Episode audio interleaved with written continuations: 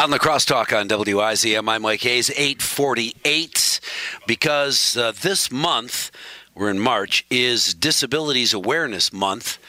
It is uh, it is appropriate that we spend some time with uh, Mary Rohr and uh, Jennifer Hoffman from ORC, highlighting that group of individuals who has helped this community in so many ways. Ladies, good morning. Thanks very much for joining us.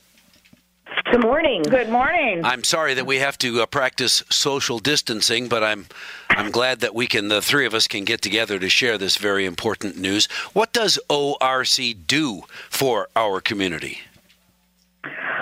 ORC has been in business for 54 years in La Crosse, Wisconsin, and an additional operation was established in Brownsville, Texas and we have smaller operations. The second one was in Arcadia that was established, followed by Westby.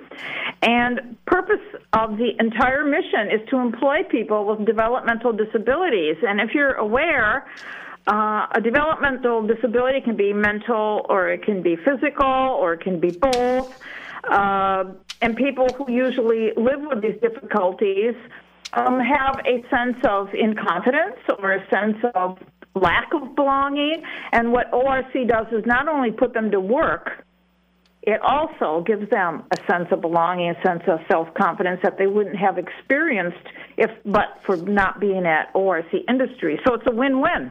Well, and that's the important part, uh, Jennifer, giving people who might not have the opportunity to participate in a life not only do that, but they provide uh, vital services for a lot of organizations, don't they? Right. It's a life like yours. That's what everybody wants. It's a win win situation. Uh, we teach independent living skills. We have educational classes. We have 40 plus operations here. So we're, we're putting people to work and they're building skills that they can take into competitive employment opportunities in the community. These transferable skills, uh, our individuals are placed in, um, you know, pallet manufacturing um, they can go into auto bodies because they can learn um, powder coating. We've got a CNC machine for bending our Redfeather snowshoes.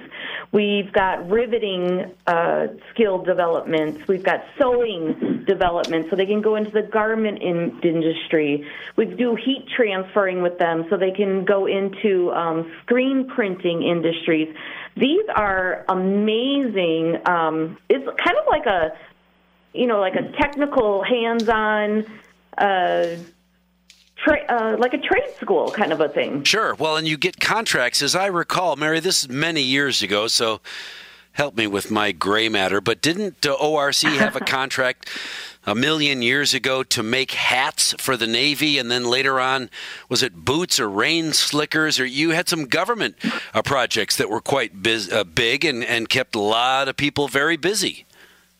Yes, that is correct, and we still do the Navy sailor hats for the entire United States Navy. We've That's had awesome. this contract for about 35 years, Wow. and in, in Navy jargon, it's called the Dixie hat because it kind of looks like a Dixie cup.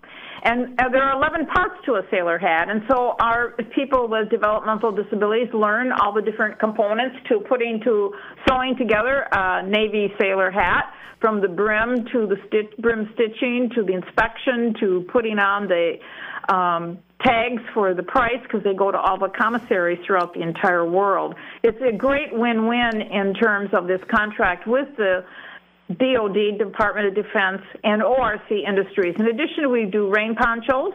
We have done um, half tent shelters, and we have done Army tarps. Especially during the heights of the Iraqi War, we were extremely busy around here, and uh, we have the ability to be very proud of the kind of the quality of work that our developmentally disabled employees have done in partnership with the Department of Defense. They feel like they're doing their part, and that's the most important feeling. Uh, Jennifer, you uh, you and I just met, so we haven't known each other as long as Mary and I have. But believe me, I have a great big feather in my Dixie cap right now because I remembered way back a million years ago when ORC got that contract. It's neat to know, to think that if you see a sailor wearing one of those caps, unless it's a really, really old sailor, he's wearing a cap that was made right here in La Crosse, Wisconsin.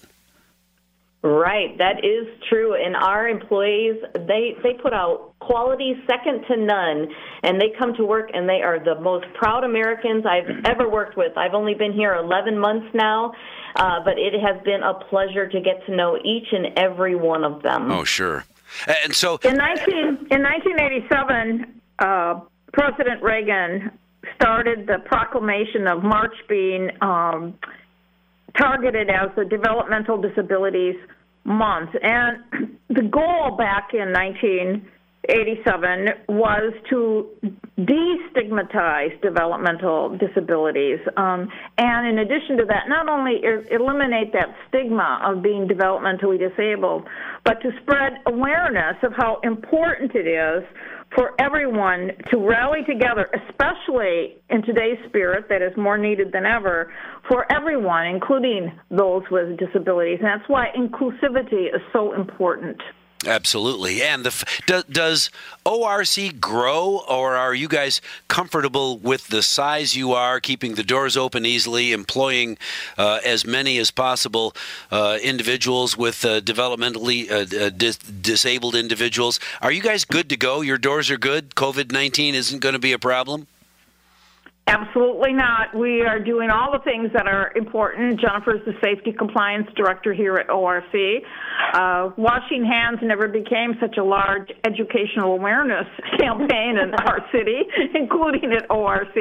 Uh, keeping your hands away from your face, another second very important and equal to washing your hands, to keeping this COVID 19 situation at bay.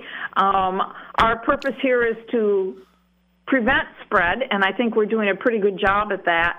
And you know, it's interesting. The people who are work here, they are so worried that they're um, not going to be able to come to work because of COVID-19. So that's another plus for us to re-emphasize to them: Hey, you need to wash your hands. Right keep doing that, and your doors, you won't be impacted by COVID 19. Uh, it sounds like the doors will stay open there, and it's good to know that uh, you're practicing those uh, safe safe uh, health practices to keep ORC up and running and uh, a vital part of the community that I'll bet, ladies and gentlemen, you had no idea was that big.